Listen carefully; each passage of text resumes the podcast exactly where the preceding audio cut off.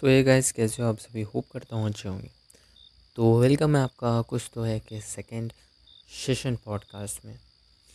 और अगर आपने अभी तक इस पॉडकास्ट को सब्सक्राइब नहीं किया तो कर दो। कितने दिनों तक मैं एक सब्सक्राइबर देखूँगा। तो एक नंबर को बढ़ाओ। दो करो, तीन करो।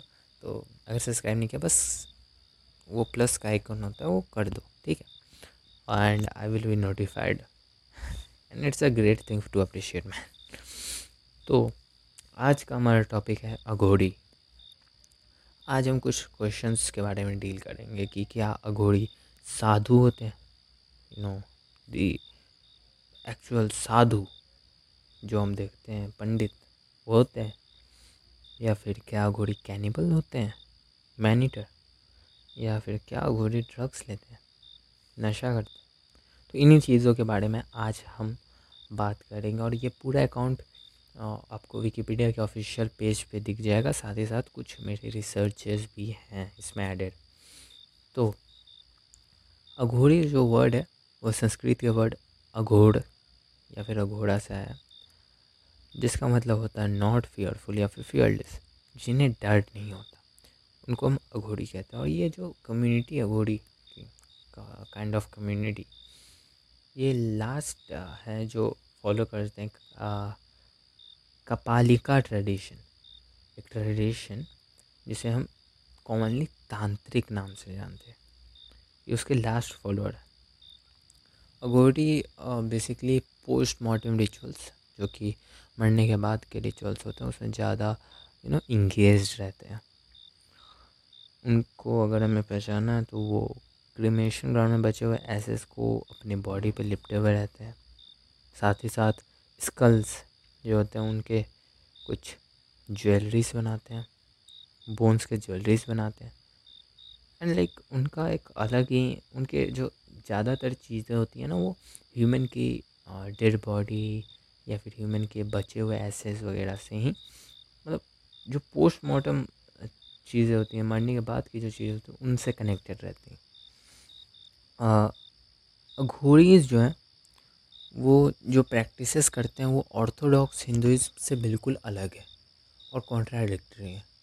लाइक ऑर्थोडॉक्स हिंदुज़म में हम किसी अगर गॉड को वर्शिप कर रहे हैं या फिर किसी एक एक्चुअल आइडियल पंडित को लें तो वो यूज़ करते हैं different kind of mantras and all वो ना कभी नॉन वेज खाते हैं ना ही कभी नशा करते हैं, ना ही इन चीज़ों में इंगेज रहते हैं। ज़्यादातर पंडित यू नो डेथ को एक काइंड ऑफ़ एंड मानते हैं, इसलिए वो उसमें ज़्यादा इंगेज नहीं होते डेथ के बाद डेथ तक तो इंगेज रहते हैं। तो अगर उस आइडियल पंडित के व्यू से देखें तो ये कॉन्ट्राडिक्टरी हो जाता है कि ये अलग पाथ को फॉलो करते हैं। घोड़े जो है, वो मेनली शिवा को मैनिफेस्ट करते हैं, शिवा को मानते हैं। उनका जो पर्पस होता है ना, ठीक है, इस पूरे वर्ल्ड में अगर कोई अघोड़ी है तो उसका एकमात्र पर्पस होता है कि सोशल टैबूज जो है, उसको वो हटाए। Social taboos like you know witchcraft वगैरह मतलब जो लोग एक आइडिया बना लेते हैं किसी चीज़ को लेके, उसको वो हटाए। जो घोड़ी के रिचुअल्स होते हैं, वो बेसिकली आप प्रियोरिटी के नोशन पे होते हैं अपोज करते हैं इस चीज़ को प्रियोरिटी के नोशन को। जो कि एक ऑर्थोडॉक्स हिंदुज़म में नहीं होता है। ऑर्थोडॉक्स हिंदुज़म में हम प्रियोरिटी को as a you know ideal चीज़ मानते हैं। अब practice of a Aghoris varies including living in cemeteries smearing cremation ashes on their body, using human skull for decoration bowls, smoking marijuana, drinking alcohol and meditating on the top of corpses. ये जो line मैंने पढ़ा या फिर ये जो paragraph मैंने पढ़ा ये आपको विकीपीडिया पर मिल जाएगा। ये kind of eighty ninth line है। आई डोंट नो तो ये एक चेक पॉइंट है इसके लिए। एटी नाइन से आपको टेन एलेवन तक ये मिल जाएगा। तो इसमें बताया जाता है कि घोड़ी के प्रैक्टिसेस वेरी करते हैं। ठीक है?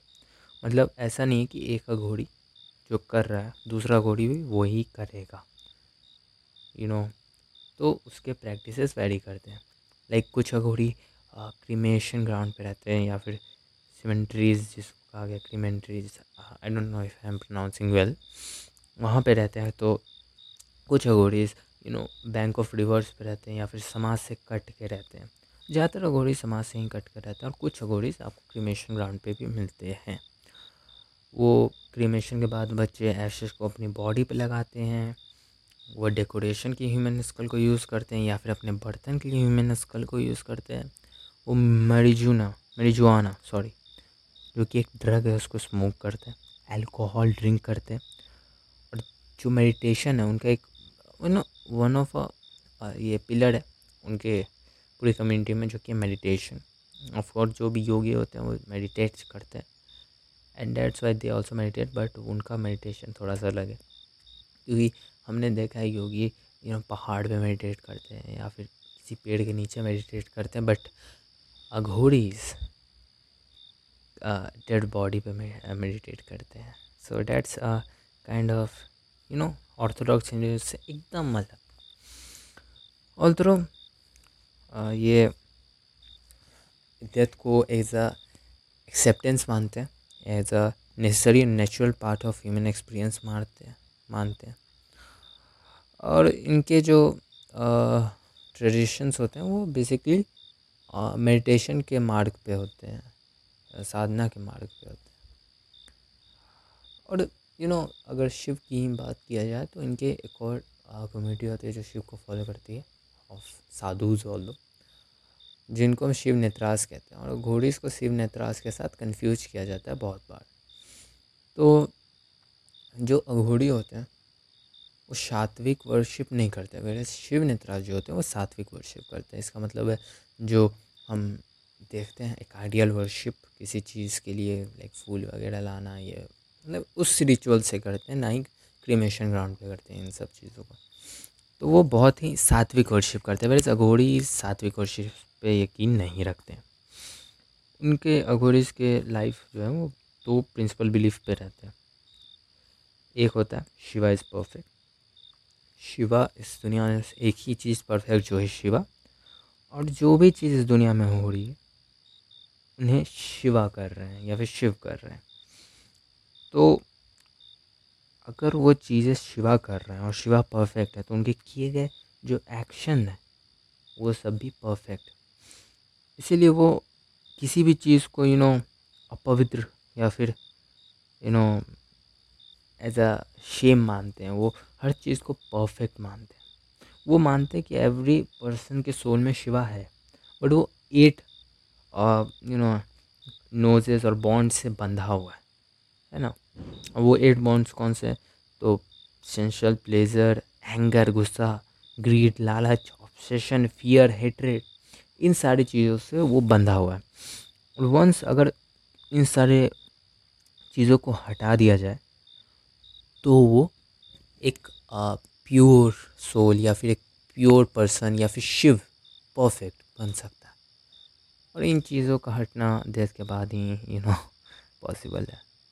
क्योंकि इनमें से कुछ चीज़ें हम हटा सकते हैं, जैसे एंगर या फिर प्लेज़र ग्रीड फियर को भी हटा सकते हैं ट्रेड को भी हटा सकते हैं ऑब्सेशन को भी हटा सकते हैं। बट इनको हटाना बहुत ही मुश्किल है और ह्यूमनली पॉसिबल है कि नहीं आई डोंट नो बट वो मानते हैं कि इसके बाद आप बहुत ही प्योरे और परफेक्ट हो जाते हो। वो बेसिकली नेकेड ही घूमते हैं। यू नो सोसाइटीज़ में to show that they are destroying shame ठीक है? वो शेम में नहीं मानते, उसको डिस्ट्रॉय करने के लिए वो निकेट घूमते। साथ ही वो एक और चीज़ मानते हैं कि अगर ये एट बॉन्ड को हटा हटा दिया जाए किसी भी सोल से तो उसे मोक्ष प्रदान होता है। ठीक है? तो ये डेथ के बाद की चीज़ है कि किसी आत्मा को मोक्ष प्रदान करने के लिए इन एट बॉन्ड्स को हटाया जाता है। अघोरीज बेसिकली कुछ हीलिंग प्रोसेसेस में भी इन्वॉल्व होते हैं।